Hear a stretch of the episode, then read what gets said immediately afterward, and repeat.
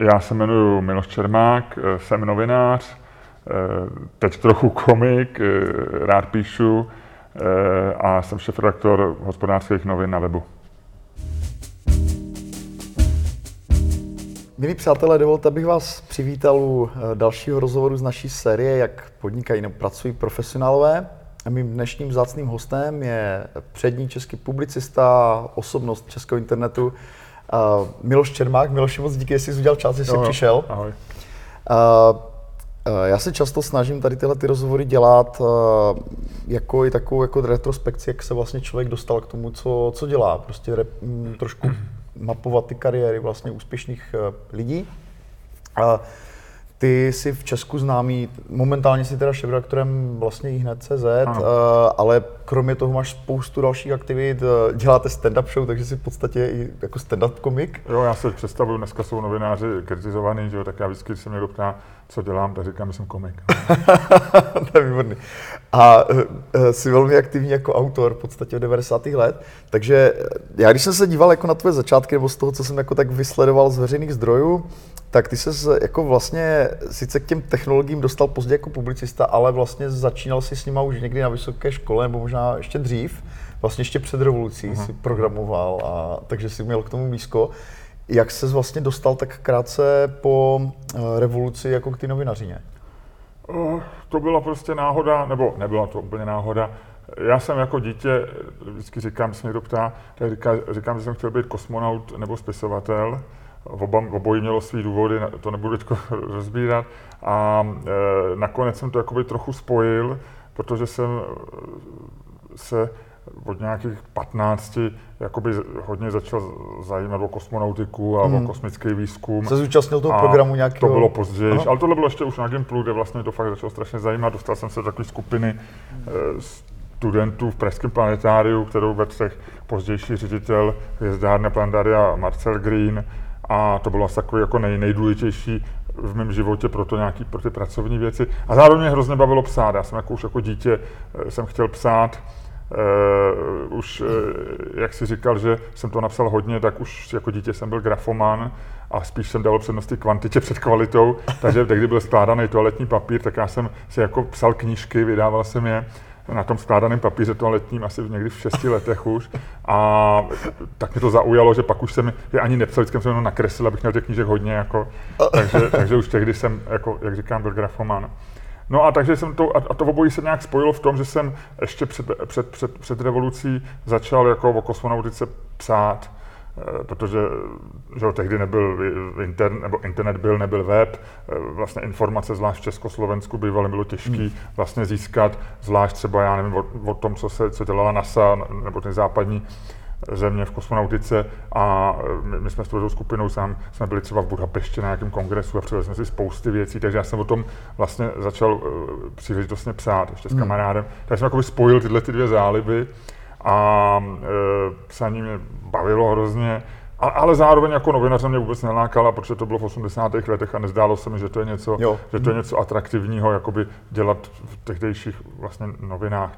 A i proto jsem šel nakonec na techniku, trošku jsem chtěl studovat spíš astronomii nebo matfis, ale to mi rodiče rozmluvili, že to je úplně k ničemu, že mám jít na, na ČVUT, takže jsem vystudoval kybernetiku, obor, který se pak jmenoval biokybernetika a nakonec, eh, ale to už bylo po převratu, jsem ji teda dokončil a diplomku jsem psal, eh, to bylo modelování, modelování u, u, životního prostředí na palubě kosmické lodě. To byl, můj, mhm. to byl můj poslední přínos světovému kosmickému výzkumu. e, a, ale vlastně už od, řekněme, už ve chvíli, kdy v, prosinci 89 bylo jasný, že, že prostě začínáme žít jako jiný život a bude to nejzajímavější, co prožijeme, tak eh, vlastně jsem asi tak nějak tušil nebo věděl, že budu eh, jako psát a že budu chtít dělat v novinách. Takže jsem začal dělat rozhovory, začal jsem je publikovat různě a asi o rok později, o rok a něco,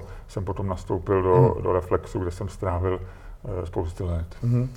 Uh, Takže jsi... to byla vlastně jako náhoda tím, že prostě se staly tyhle ty dvě věci. Jo, že, a vlastně já vždycky říkám, že jsem měl hrozný štěstí na dvě revoluce, jo, že, které přišly zároveň. Ta první byla společenská, protože, eh, nebo politická, to, co se stalo prostě v, v východní Evropě, ve střední Evropě u nás, a to jsme vlastně dostali ohromnou šanci a, a jak říkám, bylo to něco, co ještě v roce 88 prostě nikdo z nás ani trochu nedoufal, že by se mohlo stát. Já si to přesně pamatuju, to byly strašné roky. A, a ta druhá revoluce byla technologická, že prostě přišel ve stejném roce, vlastně 89-90, někde Tim Berners-Lee prostě vymyslel web a, a my jsme to ještě nevěděli samozřejmě, ale za dva, tři, čtyři roky jsme to zjistili a to byla ta druhá strašná změna. Takže jako hmm. vlastně já měl to štěstí, že jsem měl na začátku kariéry eh, jakoby eh, tyhle ty dvě revoluce, které jako všechno změnily. Hmm. Uh, já když ještě vrátím k, jednom, k jedné věci, co jsi říkal, že měl si sen stát se spisovatelem třeba jako kluk, co byly věci, které tě jako ovlivnily, co si četl a které autory, když jsi byl třeba teenager nebo jsi byl na té výšce? Eh, já jsem, to byla, to, je ta doba, kdy člověk vlastně přečte 90% toho, co přečte v životě. Že jo? To jsou takový ty, že já sice čtu pořád docela hodně, ale teď už člověk takovým tím tempem, myslím beletry, takovým tím tempem prostě pár knih ročně má, a má pocit, že čte hodně ale tehdy to bylo, že člověk čet prostě jednu knihu denně, denně že jo, jasně, prostě rodiče tam měli že, knížky, které třeba vycházely v 60. letech, které já jsem postupně objevoval a byly, byly famózní, ale jako dítě mě bavily prostě, mě nebavily kovbojky moc, jo, jako májovky, to, já jsem byl, jak se říká, že se kluci rozdělují na ty, co čtou májovky a verneovky, tak já mě, mě fascinovaly verneovky, zase to byla asi možná ta, ten zájem o tu techniku a o, o takový. A vlastně, byť to je jako sci-fi verneovky, tak mě to přišlo mnohem realističtější než nějaký pošahaný rudý bratři, jo, jako, mm. kteří si tam slibovali prostě bratrství a, a to. Takže, takže já měl rád verneovky, to jsem taky všechno, a hltal jsem vlastně cokoliv, jako bylo, cokoliv bylo možný, čet jsem, čet jsem vlastně všechno, takže jsem čet hodně a, a nějakým způsobem to, se to vyvíjelo. No, tak jako eh, na, na základní škole jsem četl taky ty všechny možné věci, co se, co se čtou. A, a, pak jsem nějak začal objevovat takové ty knížky, prostě jako americký, americký, americký romány, to prostě bylo fascinující pro mě. Ty, co vyšly v Česku. Mm. A, a, a, a, pak samozřejmě, jak říkám, no, takový ty 60. leta, eh, co, co asi v každý z té generace vě, většina věděla, že to rodiče mají někde v knihovně a pak jsme si to vzájemně půjčovali a tak dále. No, takže to byly, mm. to, to, tohle jsem četl. No. Ty jsi v 90. letech vydal vlastně hnedka dvě knížky hm, rozhovoru s Karlem Krylem. Jo. Uh, co tě jako na něm fascinovalo? Uh, bylo to pro tebe významný v té době? Tady Určitě, to byla další jedna, to byla, když jsem říkal, že planetárium eh, byla jedna důležitá věc pro mě, co mě hrozně ovlivnilo, tak Karel Kryl asi, asi druhá. Eh, já jsem Kryla eh, jakoby miloval vlastně v těch 80. letech, jako v době rozpívání. A znal jsem vlastně jenom takové ty písničky, co se občas někde hrály a sehnal jsem si ty alba, další tři, dvě, tři nebo kolik jich vyšlo hmm. potom později, po Bracíčkovi už, už v cizině. A, a znal jsem jeho hlas z, z, z, ze svobodní Evropy a nikdy jsem ho neviděl. Ani jsem nevěděl, jak vypadá, protože jediná fotka, která tehdy eh, byla, tak to byla na, na tom Bracíčkovi. A to byl, ta byla taková rozmazaná černá, tam vypadala jako, jako prokletý básník. A, a, a hrozně to pro mě znamenalo. A i jsem se naučil trochu na kytaru, abych se měl pocit, že jako budu balit holky. A což se nakonec povedlo a zbalil jsem na to svoji ženu, takže vlastně svoji ženu jsem trochu zbalil na, na písničky Kryla. Méně známý, protože jsem neuměl moc dobře hrát, jsem se, ale, ale, ale, takže aby nebylo poznat, že, hmm. že, že tam dělám chyby. Takže Kryl byl pro mě jako z mnoha důvodů jakoby důležitý. Jako, jako byl, to, jakoby... byl to ve své době třeba tvůj jako umělecký nebo osobní vzor? A tak já nevím, ani no. nevím, jestli vzor, ani osobní asi nepřijal o něm nic moc nevěděl. Aha. Umělecký, on byl prostě famózní básník nebo člověk, který uměl, eh, a to, co mě jako vlastně napsaní baví, že si uměl hrát se slovama, eh, mělo to prostě velké emoce, byl to patetický, možná to bylo trochu kýčovitý, ale to vám v pubertě je naopak sympatický spíš, jo. Takže, takže mě se to strašně líbilo a říkám, bylo to pro hmm. mě hodně, hodně důležitý. Pak v roce 89, že jo, když jsem ho poprvé viděl, když přistál na Ruzini, že jo, on byl jako jeden z prvních tady, protože vlastně jsem se sem nevracel jako kvůli revoluci, ale, nebo asi taky, ale kvůli tomu, že mu umřela maminka, takže vlastně byl tady ještě dřív, e, sice o, o den později, nebo o dva dny později než Hudka, ale vlastně ještě dřív než většina, většina emigrantů se mohla přijet. A, a teď najednou tam prostě člověk viděl takovýho prostě zakrslýho člověka s knírkem a e, pleškou a, a vestičkou který pořád kouřil a vlastně vypadal úplně šíleně. Jo. Já jsem si představoval prostě nějakého básníka rozevlátýho a on vypadal prostě jak, jak, jak rolník z Bavorska. Jo. S těma košilema šílený. Já si říkám, tohle to je prostě Karel Kryl, to se z toho zblázním. A ale hned jsem mu to odpustil, protože pak byl ten velký, kdy měl ten kontent, já se pro všechny dobrý lidi, že jo, kde on vystoupil jsem poprvé veřejně, pak samozřejmě ta, ta, ta známá věc, jak s Karlem Krylem zahrál, zaspívali tu hymnu, že jo, což si vlastně nejvíc pak vyčítal do smrti. A všecko tohle a já jsem s ním potom dělal uh, velmi brzo, myslím si, že to bylo první týden v lednu 90 rozhovor uh, v bytě na letní, kde bydlel u toho svého kamaráda a právníka Štumfa.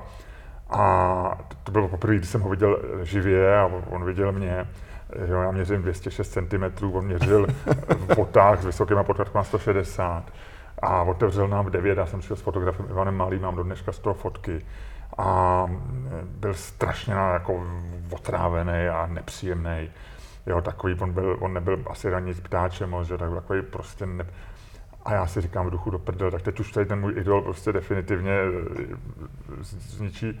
No a nakonec tam seděli asi tři hodiny, když se ještě nahrával na ten diktafon, normálně Aha. velkou kazetu, až nebyly ani ty malé kazety, nebo já ho neměl. A na konci vlastně ta první hodina byla hrozná, protože odpovídal jako krátce, nepříjemně a to pak se to, a na konci to bylo skvělé, že jo? Takže, takže zase to bylo takový, to mělo ten, i v těch třech hodinách to mělo, nebo dvou a půl hodinách se tam strávil, to mělo takový nějaký, nějaký vývoj. No a pak jsem ho tak průběžně sledoval, dělal jsem s ním velký rozhovor do Reflexu, když on, on najednou začal vlastně kritizovat ten, ten nový režim, který my jsme brali jako posvátný. Mm-hmm. Prostě mm, Havel a ani Klaus tehdy se nekritizovali, to bylo něco, co jako vlastně jsme v tom a tomu Krylovi jsme to tak trochu vyčítali, že jo, a, a dneska zpětně to vidíme vlastně asi úplně jinak. A to je jedno. No a hmm. pak někdo dostal nápad, ne, ne někdo, dostal můj, můj nakladatel, který už mi předtím vydal jednu knížku, Alexander Tomský, který se vrátil z Británie a převe, pře, přenesl ty exilové rozmluvy do Prahy, tak byl tak hodný, že mi vydal můj, můj prvotinu a e, pak dostal nápad, jestli neudělat rozhovor s Karlem Krylem. A to bylo, ten nápad dostal proto, že tehdy byla strašně populární knížka rozhovoru s Karlem Gottem. Jo. Měl jmenoval se tak pravil Gott. S chodou okolností to napsal můj kolega z Reflexu, Rostě, Rostislav Sarváš. Jo, myslím, snad jsem to nesplet. A ta knížka byla hrozně populární, se prodalo, já nevím, 100 tisíc kusů prostě velmi rychle protože to byl God, že jo, bylo to jakoby otevřený. A byl to vlastně trochu nový žánr, ono ani ve světě jako rozhovory knižní nejsou moc běžný, jo. to je taková mm. jako potom docela česká specialita, ale není to úplně... Nika. No, jasně. Není to úplně běžný, spíš mm. jsou prostě biografie, že jo, jsou na, samozřejmě Eh, autorizované biografie, kde ten člověk na tom spolupracuje, ale otázka, odpověď není úplně knižní prostě formát, je to hrozně atypický. Jsou slavní rozhovory, jo, jako, jako eh, které jsou pak už ten jako literární ale není to, není to takový žánr jako v Česku. No, a oni dostali nápad, pojďme tohle to sami vlastně udělat s Krylem, nebo dostal to nápad ten Alexander, eh, a já říkám, on asi Kryl nebude souhlasit, já jsem pro něj nic, že kdyby to chtěl udělat, tak to asi třeba bude chtít udělat, já nevím, třeba s Jiřím Černým nebo s někým, Eh, kdo je mu blíž věkem, kdo ho líp zná, kdo má nějakou kontinuitu. Já jsem pro něj novinář, kterým s ním dělal prostě za poslední tři roky tři, čtyři rozhovory. No a nicméně eh, on k mému překvapení souhlasil, my jsme tu knížku dělali asi tři čtvrtě roku. Já jsem vlastně strašně rád, že vznikla, protože říkám, bylo to pro mě za prvý zajímavý. Za druhý si myslím, že to je docela důležitá kniha, protože eh, bohužel on potom zemřel, takže vlastně je to takový, to, takový, takový jako poslední, co uceleného, co, co nějak dlouze řekl. Za třetí to bylo v té době, kdy on opravdu už nebyl tak populární. Že on, když se vrátil v roce 90, byl schopný vyprodat stadion. Eh, když jsme psali tu knížku, tak eh, jsem třeba eh, s ním měl do Brna, tam v té Sokolovně bylo 30-40 lidí. Jo. Takže pak se zase, a to bylo, to bylo řekněme léto 93, a on zemřel v únoru, myslím, v březnu, únoru, březnu 94, knížka vyšla v září 93. A možná i trochu díky té knížce, možná trochu, že taky v té době vznikal film s ním a on byl, tak ten podzim už měl zase docela úspěšný. To už zase hmm. prostě vyprodával divadla a sály větší, ale, ale, ale pak bohužel z ničeho nic zemřel. No. A ta knížka, jak říkám, pro mě byla hmm. důležitá, do dneška vychází, což je taky prostě 25 let, když je nějaká knižka v Česku hmm. v tisku, tak to je velmi atypický zvlášť, když to není jako nějaká slavná beletry, ale je to vlastně... A prodá se jich prostě každý rok. Vím, že loni za, loně, za loňský rok jsem ještě dostal honorář nějaký tři tisíce, to znamená, že si jich mohlo třeba ještě jako 100 prodat, 200 hmm. prodat, no, což je pořád dobrý. Uh, ty, ty, ty jsi vlastně pokračoval v tom Reflexu uh, na přelomu milénia asi někde, kde byl ten tvůj jako obrat vlastně k těm novým médiím a k těm technologiím, jako co bylo, jestli si hmm. vzpomínáš, co byl vlastně jakoby nějaký tvůj milník další, který tě posunul? Já myslím, že ne, že to už bylo vlastně v Reflexu, jo? Že, že já jsem nastoupil do Reflexu někdy v tom roce 91 nebo počátkem 92, ne úplně na začátku, ale, ale psal, jsem, psal jsem do Reflexu od začátku jako externista a, uh, a někdy v roce 94, 95 jsem vlastně jakoby já osobně objevil web, Eh, kamarád, který dělal, 94 to muselo být, dělal v IBM, tak mi to vlastně ukázal a já hmm. jsem to byl úplně nadšený, říkám si, to je něco, co změní náš život. A, ale vlastně to nejvíc, co mě tom fascinovalo, bylo, že jsem si mohl přečíst noviny z toho dne, prostě anglický nebo americký. Tehdy prostě už byly první noviny na, na, na webu. Hmm. Uh, jedny z prvních byly USA Today, uh, Daily Telegraph londýnský. A já miluji, miloval jsem noviny, miluji do dneška noviny papírový. A vždycky jsem si, jsem tam jel, tak jsem si je vozil, ale a tady se dali v Česku koupit, ale stály prostě nějaký nesmysl, prostě výtisk 150 korun, což tehdy bylo jako eh, mnohem víc než dneska a, a ještě byli snad dny starý, že? A tady najednou já jsem říkám, ty vole, tady jsou noviny z dnešního rána, jo. Je to možný? A on říká, jo, to je možný. To se... A já říkám, tak to, to změní náš život. No, tak to byla taková jedna z mých Aha. predikcí, které se povedly, spíš, to je spíš výjimečný.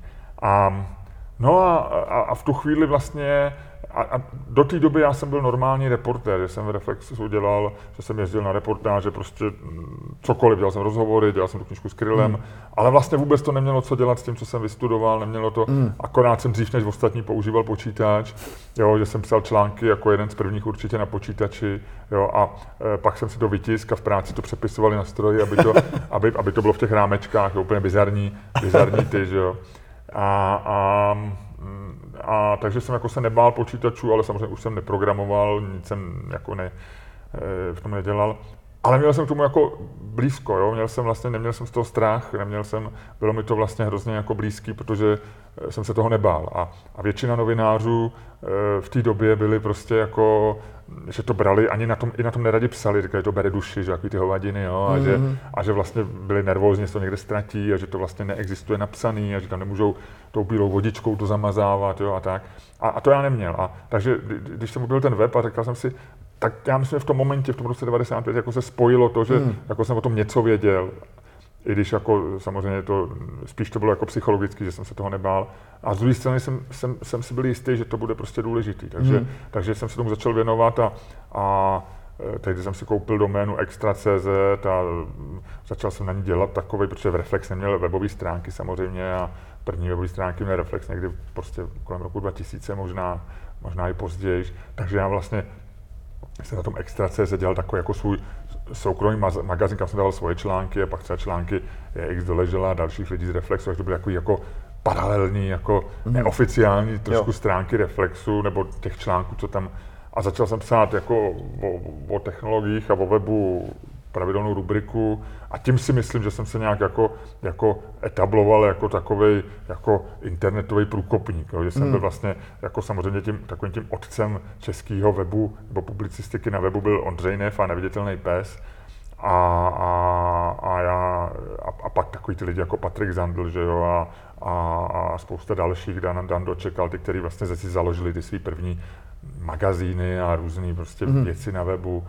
Eh, většinou to byli lidi, kteří už předtím eh, vlastně nějakým způsobem se pohybovali na těch BBSkách a na těch předchůdcích eh, webu, což já jsem jakoby přeskočil a já byl taková jedna a půl generace, jo, jakoby, hmm. jsem běžel jako těsně v závěsu za nima a byl jsem takový jako mainstreamový. Oni byli přece jako spíš, Ondřej ne, Ondřej ne, ale tyhle ty byli spíš takový jako ITáci, že spíš psali třeba o technologiích nebo o tom a, hmm. a já jsem byl vlastně takový jako jako, Ty jako, jsi byl ten, kdo to překládal veřejnosti. Myslím si, že jsem byl jeden z prvních, kdo jo. o tom v Česku hmm. psal, tak, že to jako lidi chápali. Jo, že, a myslím si, že to, co mě jako taky jako vlastně trochu v vozovkách proslavilo, bylo, že jsme dělali pořad v televizi, který jsem měl zavináč s Milanem Šimou a e, spousta do dneška jako mi říká, že lidi, kteří jsou třeba o 10, 15 let mladší, na to koukali, když byl malý a že je to ovlivnilo a že dneska, že mi jako děkují a že teď mají ty firmy a, a e, desítky milionové investice a že mají spousty prachu díky tomu, tak říkám, to jsem rád, že jsem vám jako pomohl.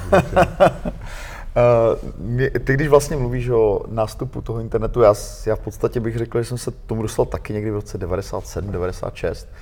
Uh, je jako hodně vidět, že tě ta technologie nadchla, že si, řekl bych, že v té první generaci vlastně byl jako hodně patrný ten technooptimismus. Hmm. Uh, řekl bych, že jako ta současná generace vnímá ty technologie už mnohem jako uh, zdaleka ne tak jednoznačně. Jak vlastně ty dneska vidíš jakoby vliv uh, internetu, sociálních sítí, po všech těch jako aférách nebo pseudoaférách, eh, pokud jde o ovlivňování jako veřejného mínění, že Trumpovi volby a tak.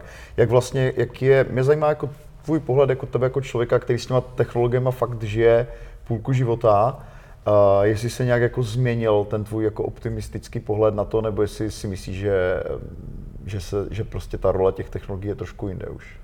Uh, tak já jsem vlastně nikdy nebyl jako úplný optimista, že bych jako tvrdil, že to... Hmm. Já jsem spíš takový jako cynik ve většině věcí, takže mě, když je pro něco velký nadšení, je to možná i taková trochu česká vlastnost, tak se vždycky okamžitě jako stávám jako trochu kritikem. Jo? Takový to, taková ta pohodlná role, že když je někdy nějaký velký nadšení, tak jako najednou já už si to trochu začnu legrace. Já bych neřekl, že jsem byl jako veliký, veliký optimista v těch 90. letech. Jako, že, hmm. že mě to bavilo, já jsem věděl, že to je, mění svět, ale těžko bych řekl, že k lepšímu. Jo. Já, mě to vlastně, já jsem si z toho i tehdy i trochu dělal legraci a, a, a říkal, a, a bylo mi jasný, že, že ten optimismus není úplně, úplně na místě, ono to navíc byla taková jako, jakoby až jako bych řekl trochu státní, nebo státně blbý, ale taková pozitivní ideologie, že se, že prostě propagace internetu bylo něco, co se jako mělo dělat, že, že to bylo, jo, no ne, tak na to jste dostávali granty, že jo, jo to prostě jo. podporovalo se to, e, takže jako propagace internetu tehdy byla, jako že to, a asi správně, že prostě tam se mluvilo o té gramotnosti, že je potřeba, že, že když zaspíme, že prostě už nikdy nedoženeme ty vyspělé země, že Amerika byla mm. že jo, před náma dva roky, že technologie, které tam byly v roce 94, tak tady byly 96, byly přesně dva roky. To znamená, že nás minula taková ta úplně ten optimismus, ta bublina, že tady kromě uh, americké firmy Globopolis, teda tady a ještě jedný, tak tady vlastně startupy nebyly v 90. Mm. letech. Západní Evropa byla rok před náma, rok za Amerikou, ta byla někde mezi, tam to trošku lízlo prostě Anglii, tam bylo pár startupů, že jo, v Německu, ale k nám to jako, takže to bylo takový, jako že mě, mě spíš bylo líto, jo, že jsme jako, tady jsem říkal, musíme dohnat tu Ameriku, musíme, ale, ale byli jsme po, pozadu, měli jsme prostě pomalejší připojení, že jo, díl trvalo, než, než, než um, i, i, díky tomu, že jsme měli blbou telefonní síť, že byly dial-upy, že Telekom, telefon, tele, telekom, boj s telekomem, že to byla přece, že to byla úplně taková, jako, to byl nějaký důvod k existenci hmm. té první internetové generace, že bojoval, že jo, s tehdy s SPT Telekomem, že jo. A takže, takže to bylo spíš taková jako určitá válka za to, aby jsme nebyli pozadu. Jo? Že to nebylo hmm. ani tak, že bychom věřili těm technologiím, že změní. Prostě technologie mění svět a, a, a, a, a prostě u někoho k lepšímu, u někoho hmm. horšímu. A to samý dneska. Jo? Dneska se stalo modou, dneska se furt o těch fake news a o tom e, Facebook, všecko, dneska je to vlastně nejhlavní vyník. Tak vyník je vždycky prostě člověk a to, jak se chováme a my samozřejmě lidi mají nějaký prostě defaultně nějaký negativní vlastnosti, že jo, jsme, jsme všichni trochu e, závistiví, trochu zlí, trochu, trochu nějaký. A samozřejmě e, jsme nejistí, e, jsme, jsme prostě někdo je uzavřenější nebo otevřenější a ty sociální sítě jakoby někdy odemykají prostě ty negativní vlastnosti asi víc, že jsou víc vidět, Hmm. A, a já nejsem sociolog, abych přesně jakoby teďko předpovídal nebo detekoval, co to znamená pro společnost. A, a myslím si, že teď, teď se, se trochu přehání to, to, ta, ten apokalyptický mm. pohled na to, že nás to jako zničí a tak. Prostě ano, ten svět se strašlivě proměnil a, a je to kvalitativní změna. Jo. Je, to, je to my opravdu dneska tím, jak vytváříme data, jsme schopni je nějakým způsobem zpracovávat, jak, jak vlastně všechno se zaznamená, jak kolik je milionů prostě fotek vznikne každou vteřinu prostě hmm. na světě všeho, tak je to, je, to, je, to, je to famózní, je to něco, s čím si nevíme rady, trochu víme, trochu nevíme, ale, ale, ne, ale e, nemyslím si, že to je že to je nějaký jako důvod k nějaký ohromný panice. Hmm. No. Uh, já bych ten dotaz možná ještě trošku posunul. Uh, zajímá mě vlastně zase, jo, optikou tebe, člověka, který se tím zabýváš profesně v podstatě dost dlouho. Jak je tvůj názor na jako regulace typu GDPR? Jo, že vlastně jako je tady jakoby pokus ze zhora vlastně mm, jako vrátit do rukou jako uživatelů co největší jakoby moc nad těmi jejich daty, vlastně jakoby dost významně zregulovat uh, poskytovatele těch jako webových služeb, řekněme, nebo cloudových. Jaký je tvůj názor vlastně na tohle? Jakoby má vůbec jako šanci tohle uspět, nebo si myslíš, že to je tak jako uh, odsouzeno k tomu, aby to bylo neúspěšný takovýhle pokus? Uh, nevím. Nevím, nevím GDPR je pro mě příliš jako složitá věc, mm. kterou nedokážu v tuhle tu chvíli jakoby úplně vyhodnotit.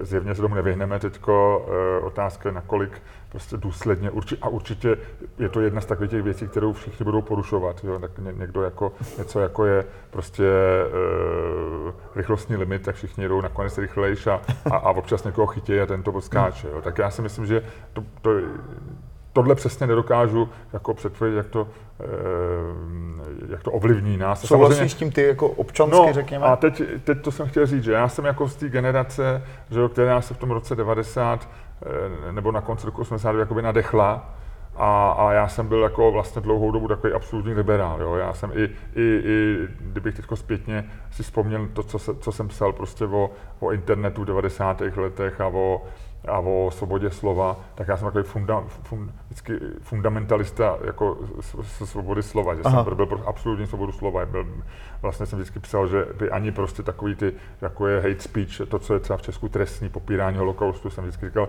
to by trestně by nemělo, prostě jako slo, slovem, slovem nikoho nezabijete. Takže já jsem byl vždycky jakoby hmm. velký liberál třeba i ve vztahu ke kouření jsem říkal, ne, nemůžete zakazovat kouření v hospodách, ať si to zakáže prostě ten, ten, ten, ten No a jak, stá, jak stárnu, tak se z mě stává takový ten konzervativní fašista, jak je to vždycky vidět v těch, v těch amerických filmech, že jako na začátku bojují proti válce Větnamu a skončí prostě jako voliči Ronalda Reagana. Jo, tak jako se trochu v tomhle tom proměňuju, jo, tak nakonec prostě jsem dneska absolutní zastánce zákazu kouření v hospodách, protože to neuvěřitelně zlepšilo, mm. jako v Anglii už to víme 10 let, v Česku teď mm. rok, neuvěřitelně zlepšilo to prostě, jak, jak, jak decháme, jak se nám mm. jako pije v hospodě nebo v restauraci nebo někde jinde. A to samý vlastně dneska si říkám, že jako asi bych pořád eh, jakoby neomezoval svobodu slova, ale, ale nějak a, a nejsem příznivce regulace, je mi to úplně protivný to slovo jenom říct. Ale na druhé straně třeba to GDPR prostě přinese, jo, jako, hmm. nebo aspoň prostě, eh, jako je to způsob, jak, jak, jak firmy, ty, ty dneska ty jako v úvodovkách všemocní firmy, které i likvidují nás jako, jako běžný média, jako zná Facebook, Google, to je prostě katastrofa pro nás, jako pro tradiční média, tak třeba je to prostě přiměně k tomu, že začnou jinak pracovat s datama, začnou se jinak chovat, ale nevím, jo, ne, opravdu hmm. na to nemám, jako, jako ta, ta filozofická odpověď je, že, že, že jsem stále jakoby spíš proti regulacím, spíš mi je příjemnější ten americký eh, model v některých otázkách, ale Amerika taky není zdaleka tak liberální, jak si někdy myslíme, jo? je tam spousty mm, omezení, regulace a tak dále. Takže jakoby trochu se k stáru teď jako přiklání mm. k tomu, že, že jako šikovná regulace, dobře promyšlená, možná je dobrá. Problém je v tom, že, že jakoby jako ideální regulace neexistuje. Vždycky prostě s ní přijdou nějaký politici, většinou s ní přijdou proto, že eh, jsou zatím schovaný něčí zájmy, eh, většinou potom i odhlasují v trochu v jiné podobě, než, než byla na začátku a často prostě jakoby někdy i možná s dobrým úmyslem vznikne potom něco, co, co potom hrozně komplikuje hmm. jako třeba biznis nebo něco, nebo fungování. Takže, takže problém toho je, že regulování, že, to, že děláme my lidi a že ji asi většinou se to nepovede. Takže pořád si trochu myslím, že je lepší regulovat méně než víc, ale mám už tomu rezervovanější postoj hmm. než před 20 lety. Děkuji, díky za upřesnění. Když se vrátím jako rozvoji nebo pokroku té tvé kariéry, uh, asi další velký milník uh, byl vlastně nástup sociálních médií nebo sociálních sítí.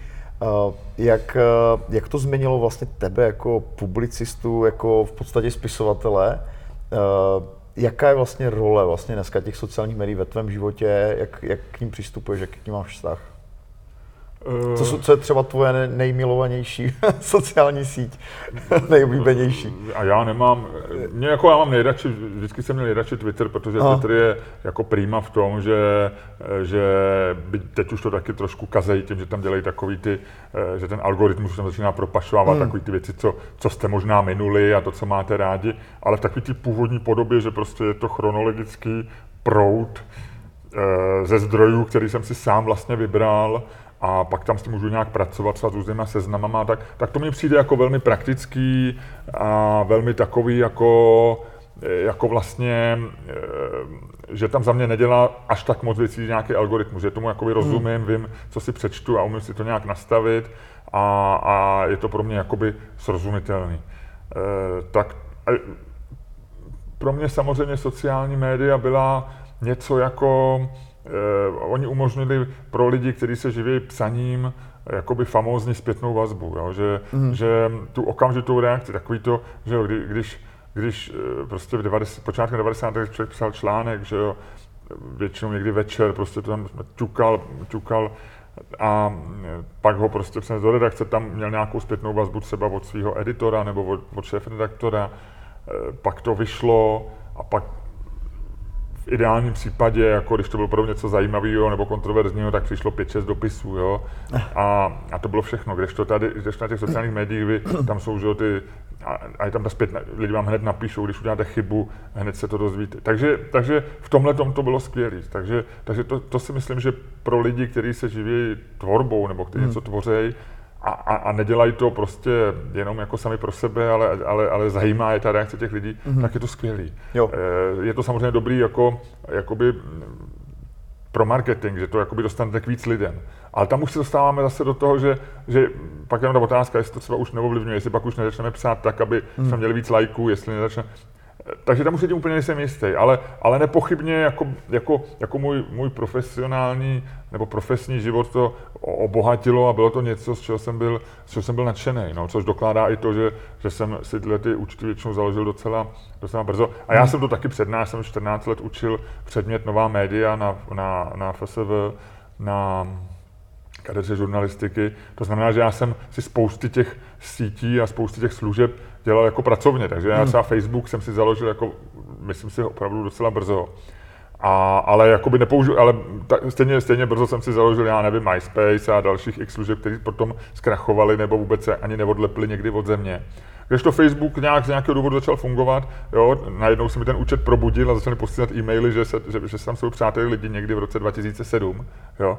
A, a v té chvíli jsem za- začal chápat, že to bude něco velkého, ale, ale zase, jo, já jsem si tyhle ty věci zakládal spíš jenom, abych to vyzkoušel, zjistil, co tam je, pak jsem na to většinou zapomněl. Ty jsi v té době, nebo těch letech, eh, se to pokusil spojit i s nějakým podnikáním. Vy jste zakládali agenturu pro zaměřenou na sociální média, marketing v sociálních médiích Next Big. Mm-hmm. A jaká byla tahle ta podnikatelská zkušenost? Ty No. jsi v podstatě odešel jako z role aktivního publicisty do role podnikatele, nebo byl to tvůj jakoby první nějaký jako velký podnikatelský No, záměr, řekněme? Tak já nejsem jako podnik, No. podnikatel, jo? já jsem vlastně Chápu. ono, ale když člověk se živí psaním a, a píše knížky a, a, a v době, kdy jsem i, i pracoval v Reflexu, jak jsem pracoval pro televizi, tak je tak trochu, eh, novinařina je, že nemáte jakoby píchačky, že jo, nemáte pra, pracovní dobu a v té době, kdy, kdy dneska web vlastně jakoby všechny média postavili jakoby na jednu úroveň a dneska je nepřijatelný, že bych já, eh, když pracuji pro jednoho vydavatele, pro jiného psal eh, prostě taky články a, a dělal pro televizi zároveň a tak. Jo. Mm. Tehdy to bylo možné, protože eh, prostě eh, já jsem dělal nakladatelství, který ne, nevydávalo noviny, ale vydávalo časopis a, a bulvární noviny Blesk, to byl Ringier. No a, a každý týden jsem psal prostě komentář do Lidových novin eh, a eh, nikomu to nevadilo, měl jsem to povolení od šéf redaktora, protože prostě to nebyla konkurence naše. Naopak to bylo jako, že to dávalo trochu prestiž těm lidem, který, protože to byly komentáře, tak, takže to byla i trochu jakoby reklama pro Reflex třeba, jo, nebo takhle to bylo braný. Dneska to samozřejmě takhle není. A tím chci jenom říct, že vlastně já jsem byl jako, takže jako takový ten, jako to, že člověk jako tak trochu, Na sice je zaměstnaný, ale tak trochu je na volný noze, což vám je blízký, tak, tak to platilo. Takže, ale jako podnikatel v tom smyslu, jako že, by, že bych eh, měl, měl business plán a, a vymyslel si firmu, to si myslím, já na to jako asi nemám ten, ten drive a, a možná odvahu, možná schopnosti. Eh, Mnohokrát mě samozřejmě, když jsem v těch 90. letech, když byla ta první webová bublina, psal eh, o amerických startupech a pak i o tom, o lidech, co něco se snažili dělat v Česku, tak mě to lákalo, že jako jsem si říkal, to je super, jak se to prostě, eh, pamatuju si, když Ivo Lukačovič rozjížděl seznam a, a vlastně s velkýma potížema, že jo, pak hledal eh, toho svého investičního partnera a tak dále, tak bylo to zajímavé a vlastně jsem trochu záviděl těm lidem, že jako Hmm. na to mají tu odvahu, a, a, ale, ale mě já jsem byl jako komfortnější v té roli, že o tom budu psát, jo, jako budu dělat chytrýho, všemu rozumím, všechno jim vysvětlím, ale jako abych to dělal sám, Hmm. moc ne. Takže, takže mý podnikání se jakoby omezovalo vlastně jako na publicistiku, na eh, třeba i vydávání knih nebo na, na něco takového, co bylo vždycky spojené s tím psaním. No ale pak v roce 2005-6 jsem měl takovou krátkou epizodu, kdy jsem, eh, kdy jsem eh, byl krátce ředitel Respektu, tam odtud jsem mm, ne, nedobrovolně vlastně rychle odešel. A vlastně jsem si říkal, že možná, že možná mm, eh, po té, co jsem strávil mnoho let v Reflexu a pár let v Lidových novinách, že už jako vlastně se mi do novin zpátky nechce, takže jsem 20 roky byl vyložen na volné noze a s kolegou Adamem Javůrkem, který byl eh, mimochodem jeden z mých prvních studentů, eh, o nějakých 8 let dřív, tak jsme vlastně spolu dělali různé školení a tak dále. A z toho se pak eh, jako přetavilo, že jsme s dalším kamarádem, s Tomášem Belou, který je skvělý, chytrý novinář, eh, taky původem novinář, dneska zase novinář ze Slovenska, eh, který pracoval ve SME, potom dneska spolu je jedním z z těch šéfů deníku N, tak jsme se rozhodli, že uděláme jako takovou československou firmu, dali jsme jméno Nextbig a že budeme vlastně jakoby konzultační firma pro média nebo pro lidi, kteří eh, chtějí nějak pomoct třeba s online marketingem, online médií, anebo se sociálními médii. Takže to byl takový, my jsme ani úplně přesně nevěděli, co budeme dělat, ale, ale věděli jsme, že jakoby klienty seženeme, že všichni tři jsme byli a plus jsme měli ještě Už aktivní našeho vlastně manažera, jako byli tým, no. známý, ne, nebyl pro nás problém vlastně získat jakoby zakázku nějakou a tak dále. Takže jsme se do toho pustili. eh, Víceméně takovým vedlejším produktem byla firma eh, Piano Media, kterou potom, eh, která se jakoby od nás jakoby odštěpila. My jsme byli pořád, jako do, do dneška vlastně jsme, protože Nextbig pořád existuje, byť už není aktivní, tak pořád jakoby jsme, máme pravidelně nějaký malý, malý podíl ještě v Piano Media, což je dneska firma, která působí hlavně v Americe a, a zabývá se paywally a, mm. a tímhle tím. Ale vlastně celou ji vybudoval Tomáš Bela na Slovensku, takže o Tomáše Belu jsme přišli, on se začal věnovat jenom tomu Piano Media, tady tomu našemu projektu, který vlastně se, se odštěpil z té naší práce během pár měsíců. No a my jsme, my jsme byli v Česku, a, ale vlastně jakoby mm, já, Jan Javůrek, jsem nás pořád víc zajímala ta média a pak přišla pro mě nabídka vrátit se vlastně v mém životě už po čtvrtý do Reflexu v roce 2011, protože tam se měnil šéf-redaktor a já jsem dostal nabídku tam, tam prostě jít, tak eh, jsme se dohodli, že tu firmu eh, jakoby vlastně eh, tak trochu, jak se říká, uspíme nebo utlumíme. A, a já jsem se zase vlastně vrátil, vrátil, vrátil do médií, dva roky jsem byl v Reflexu a pak od roku 2013 do dneška v ekonomii. Uh, uh, ty si prostě vedle toho, že děláš tu publicistiku, tak máš takový jako umělecký aspekt, jako máš web s ilustracema, No. uh, děláš jako stand-up show. Co tě, co tě přivedlo jako k tomuhle? To mi přijde jako, že hodně originální vlastně krok jako No. pro člověka, který se živí primárně psaním. No já myslím, že to pořád je spojený, jako já myslím, že to je všechno jako vypravování příběhů, že mě co nejvíc baví je, já jsem nejšťastnější, když vlastně se někam sednu a vlastně vymýšlím ten příběh a píšu, takže já jsem opravdu nejspokojenější, když jako píšu, ono to není jednoduché, aby to člověk dopíše, když se něco povede, člověk cítí, že to zapadlo do sebe a vymyslí prostě, ať už je to povídka nebo, nebo komentář, nebo prostě jenom článek prostě do novin, tak, tak eh, jako jsem šťastný a baví mě to. A, a všechno ostatní je s tím nějak spojený, že jo? Tak jako, ať už je to prostě, ať už to bylo, já jsem psal i, i eh, jakoby rozhlasový scénáře nebo, nebo div- div- divadelní hry, dvě jsem napsal, A vždycky, vždycky jako mě bavilo jakoby jako to vyprávění příběhu si zkusit jinak. No. Tak kreslení to bylo něco podobného, to, to prostě e, jsem si říkal, jestli se naučím kreslit, tak jsem začal kreslit, asi rok jsem jenom čmáral a pak se začal jako trochu zlepšovat a to. A, no a, a, a, a stand-upy, eh, to je asi něco podobného. A tam je zase hraje to roli to, jak jsem říkal, že člověk, který jako je, ho baví psaní, což mě opravdu baví nejvíc, tak mu trošku jakoby chybí jako ten potlesk nebo pískání publika, jo, že to si mm. můžete jenom představovat. Jo, člověk může, a není to jako programování. Jo, mě na programování, mě bavilo i programovat, jo, to je vlastně podobný psaní. To taky prostě máte nějaký příběh, který eh, musíte jako dát tak, aby to sebe zapadnul, aby fungoval. Ale u toho programu bylo fajn, eh, že, že eh, potom, že buď to, funguje nebo ne, že jo, vám vyjedou prostě chybový ty a vypravíte chyby, u toho psaní nevíte, že jo, jste napsal něco, napsal jste to líp, hůř, můžete mít dobrý pocit, že to člověk napsal dobře, ale pořád to nevíte stoprocentně. No a ten stand-up je takový to, že, že, že jako se člověk vyzkouší, vyzkouší tu, ten, tu přímou interakci s tím publikem, že vidíte, že je to fakt nebaví, vidí, nebo na, naopak se smějou a je to prostě úžasný pocit. Takže je to taková, jako, že člověk vynese ten příběh jako, jako a jde z kůží na trh na toto. A, a, a neznamená to vůbec, že, člověk, že jsem jako komfortní na, na podu, já nejsem úplný, úplný extrovert, jo. A, a, ale myslím si, a stand-upy mě zajímají a, a zajímám se o ně 10 let, ale a, a, a myslím si, že většina stand-up komiků, i těch nejslavnějších na světě, taky nejsou žádný baviči, jo? že to nejsou ty, ty, ty děti ve třídě, který pokřikovali na učitele a všichni se smáli jejich vtipům, ale spíš to byl někdo takový jako lehce introvertní, mm-hmm. prostě kluk vzadu, o který moc nevěděli, ale, ale, a, ale to, takže e, myslím, že to překonávání té hrůzy z toho publika a toho, že to je na pódium, že to není, že to je součástí toho, toho prostě být pak jako mít dobrý stand-up. Takže, takže asi z toho důvodu eh, mě to fascinuje, že to je nějaký překon, hmm. že to je opravdu jako jít, jít jako vyprávět eh, lidem vtipy, jo, je, je fakt jako velký vykročení z komfortní zóny, jo, že, že jako třeba mě nevadí, jak říkám, já jsem dlouho učil, takže já úplně nemám stres jako z veřejného vystupování, xkrát jsem moderoval, moderoval různé konference, ale tam, když uděláte vtip, tak je to takový bonus, jo, ale, ale tady vy jdete na pódium s tím, že budete vtipný, jo, a to je strašně odvážný, jo, jo to je, a, a vždycky se děsí, děsíte toho, že třeba fakt to dneska nevíde, jo, dneska fakt vám ty lidi řeknou, jako co, tady zkoušíš na nás, jo, to přece není, to není ani vtipný, to je smutný, že jo.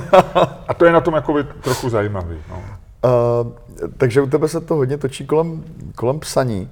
Já jsem uh, před časem četl jako docela zajímavou knížku, se jmenuje Daily Rituals, je to, jsou to v podstatě biorytmy a denní návyky jako různých spisovatelů, umělců a tak.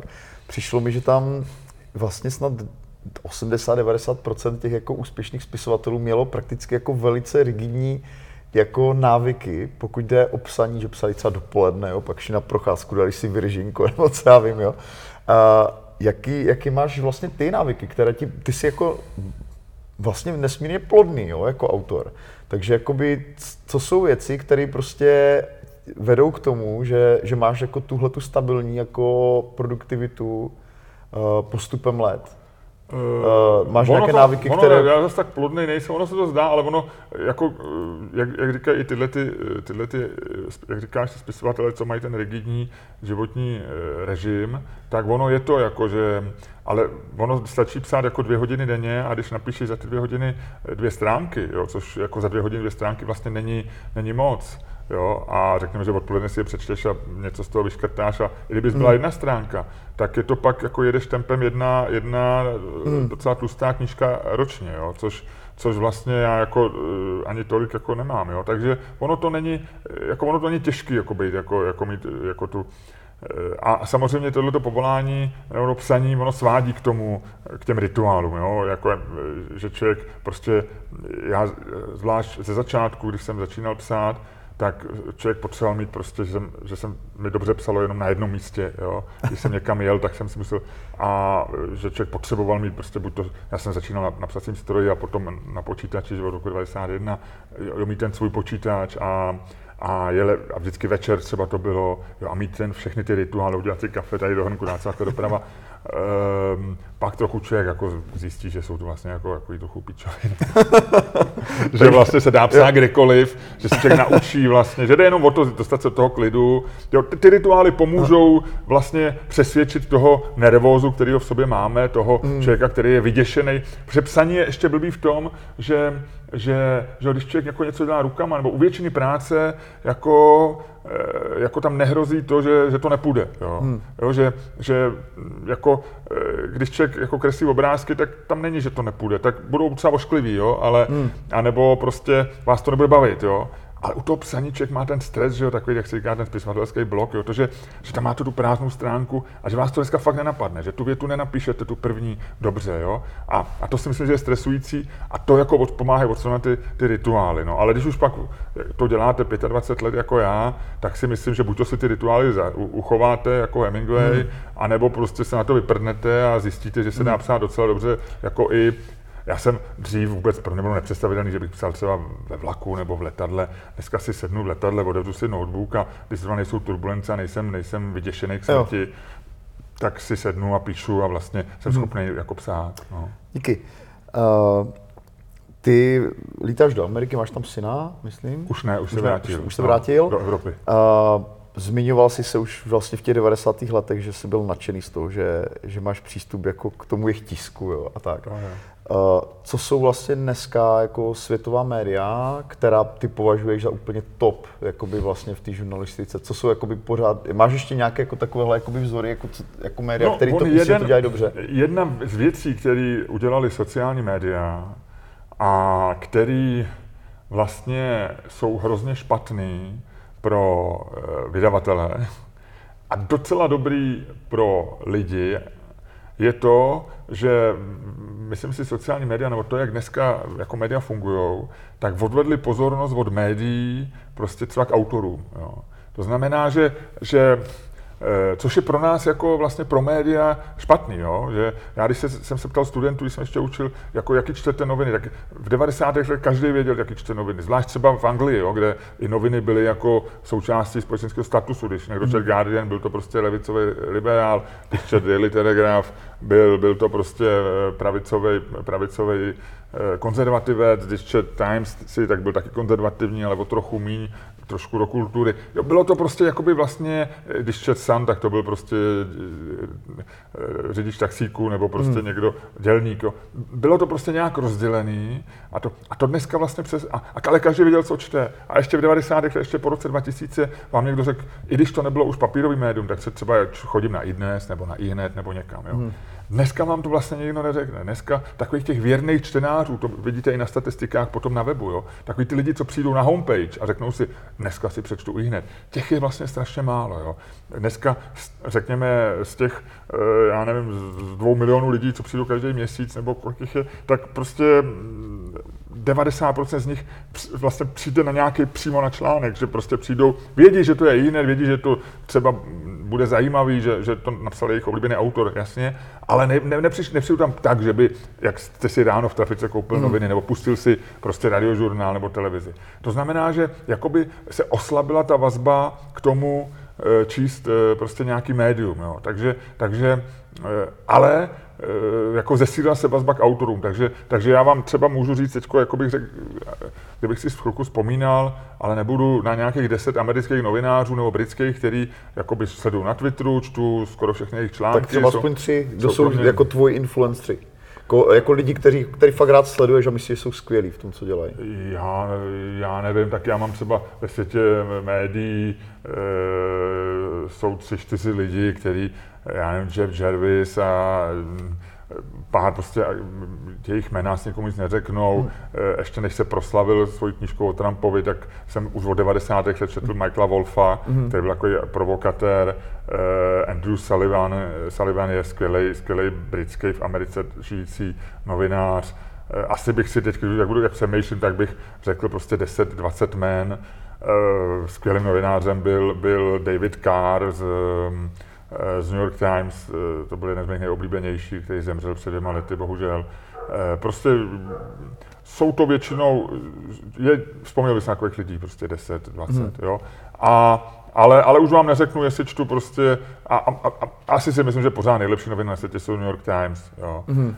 E, prostě e, asi jsou to noviny, které nějak jako nejkomplexnější prostě píšou o světě, e, v té hysterii dnešní, jakoby Trumpovský, mají samozřejmě spousty kritiků. I v Česku vám spousty lidí řekne, že New York Times lžou a, a že prostě, ale, ale myslím si, že jsou to pořád jako by skvělé noviny, výborné noviny jsou určitě Wall Street Journal, Financial Times, Eh, dobrý noviny jsou hospodářské, kde pracuju.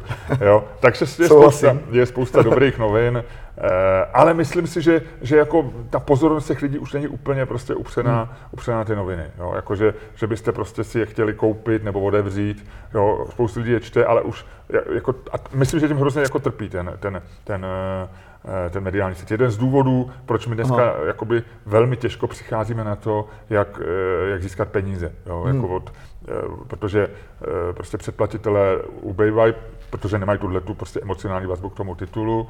Eh, platit online je těžký, online reklama, tam konkurovat prostě Google, Facebook je taky těžký. To, to je hmm. ten dnešní, dnešní problém médií. No. Kdybych to ještě trošku posunul dál tu otázku, zůstala ti jako mm, láska k literatuře, co, co jsou třeba nějaké zajímavé knížky, co jsi četl poslední dobou, kde, kde tě nadchl ten autor jako tím, jak píše prostě ten, tím pohledem na svět. Jestli máš nějaký jako uh, aktuální... Vždycky, já si na tohle to nikdy nedokážu vzpomenout. Já čtu většinou, teďko, jako často čtu americký autory, eh, Moje, čte, moje žena čte jakoby dobrou literaturu, takový ty, který dostávají ty různý Booker Prizes a mluví se o nich na NPR a tak. Eh, dneska je v módě hodně taková ta imigrantská literatura, že v Americe prostě, já nevím, mm. Indové nebo z Afriky, autoři a tak. To mě moc nebaví. Já mám docela rád, jako když to odsejpá, eh, čtu i detektivky a tak, ale teď jako konkrétního autora, kontentního autora si asi nevzpomenu. No. Aha. Uh, mám na Petra Jamese, který píše detektivky, je to Brit, který ho taky uh, čtu od 90. let, začínal hororama a byl to taky člověk, který, uh, který začínal i s webem, měl webovou firmu někde na jihu Anglie, z amerických autorů, vždycky čekám na novou, to je jedno, no, teďko nebudu vzpomínat. Uh, kdybych ještě se vrátil k internetu, k médiím, k technologiím, ta vaše agentura se jmenovala Nextbig. Mm-hmm. Co, co je pro tebe, nebo co ty vidíš jakoby příští velkou věc jakoby v tomhle světě vlastně uh, médií, ve kterých se publiku, pohybuješ, nebo technologií, jako, jak, jak je tvůj výhled? Tak já myslím, že ta fascinující věc je dneska umělá inteligence, je to takový to, jestli, jestli jako kde jsou ty, ty hranice toho, a, a jestli zjistíme, co to je lidský vědomí, jestli prostě se nám podaří jakoby vytvořit uměle nějaký vědomí, jestli, jestli vytvoříme stroj, který bude mít hmm. vědomí, který bude mít nějakou morálku, jestli prostě taková tak klasická otázka, jestli, jestli se nám někdy podaří jakoby rozesmát eh, jako stand-up komokovi rozesmát počítač. To, že nás počítač rozesměje, to je jasný, že jo, protože eh, to stačí, že udělá něco špatně nebo tak, že jo, to je, ale jestli my dokážeme jako algoritmus rozesmát, já si spíš myslím, že ne. Já si myslím, že ten, ta, ta, ta singularita před tou občas varují lidi, jako nebo Steve Hawking, nebo, nebo, nebo prostě Elon Musk, nebo tak, tak si myslím, že, že, že, že, že se to nikdy nepovede. Ale třeba jo, takže to si myslím, že je dneska taková ta, a, a samozřejmě to, co je s tím spojení, eh, autonomní roboti, vozy, tak dále, autonomní jasně. vozy, jestli eh, samozřejmě co, co, to, co udělá s ekonomikou eh, nástup robotů, jestli nám vemou tu práci nebo nevemou, co budeme dělat, jestli budeme už jenom prostě kreslit obrázky a dělat stand-up komedii a ostatně pracovat, jak, jestli je to udržitelný, jestli na to někdo přijde. Tam je milion otázek a to je asi, tyhle ty věci jsou podle mě dneska asi, asi nejzajímavější. A je někdy my to na to pořád koukáme jako na sci-fi, že pořád jako máme tendenci to brát jako, že to je, ale některé věci jsou fakt za rohem, že jako to je eh, to, co dneska, dneska opravdu ty auta mm. mohou být samozřejmě. Já že teď řešíme tu, tu nehodu, prostě, která se stala před pár týdny, nebo minulý týden, eh, kdy to auto zabilo cyklistku a všichni na to mají svůj názor, jestli tomu to auto mohlo zabránit a jestli řeči by tomu zabránit. Ale to jsou jakoby detaily. Já jsem si, ale dneska, když člověk se o ty technologie zajímá, tak zjistí, že opravdu každý rok udělá neuvěřitelný eh, pokrok dopředu. Že dneska ta hmm. umělá inteligence opravdu dokáže jakoby rozpo, to, co dřív bylo nemožné, jak se říkalo, že samozřejmě člověk čtyřletý dítě je mnohem chytřejší než jakkoliv chytrý algoritmus, protože se koukne a rozezná prostě skleničku od, od boty, protože ví, že to tak vypadá. A to, to byl vždycky ten problém, že, ale dneska už prostě strojové učení a ty algoritmy jsou tak, tak pokročilý, že, že dneska už jsou v té fázi, že, že tyhle věci jako zvládají velice dobře, takže to je, já si myslím, že to je mnohem blíž, než si myslíme, ale přesto si myslím, že, že, že prostě to, to, Eh, čeho se eh, všichni bojí, že, že dáme počítačům nějaký vědomí a že, a že nakonec s nimi budeme bojovat, tak to, to se asi nestane, ale nevím. Miloši, moc děkuji za rozhovor. Já děkuji.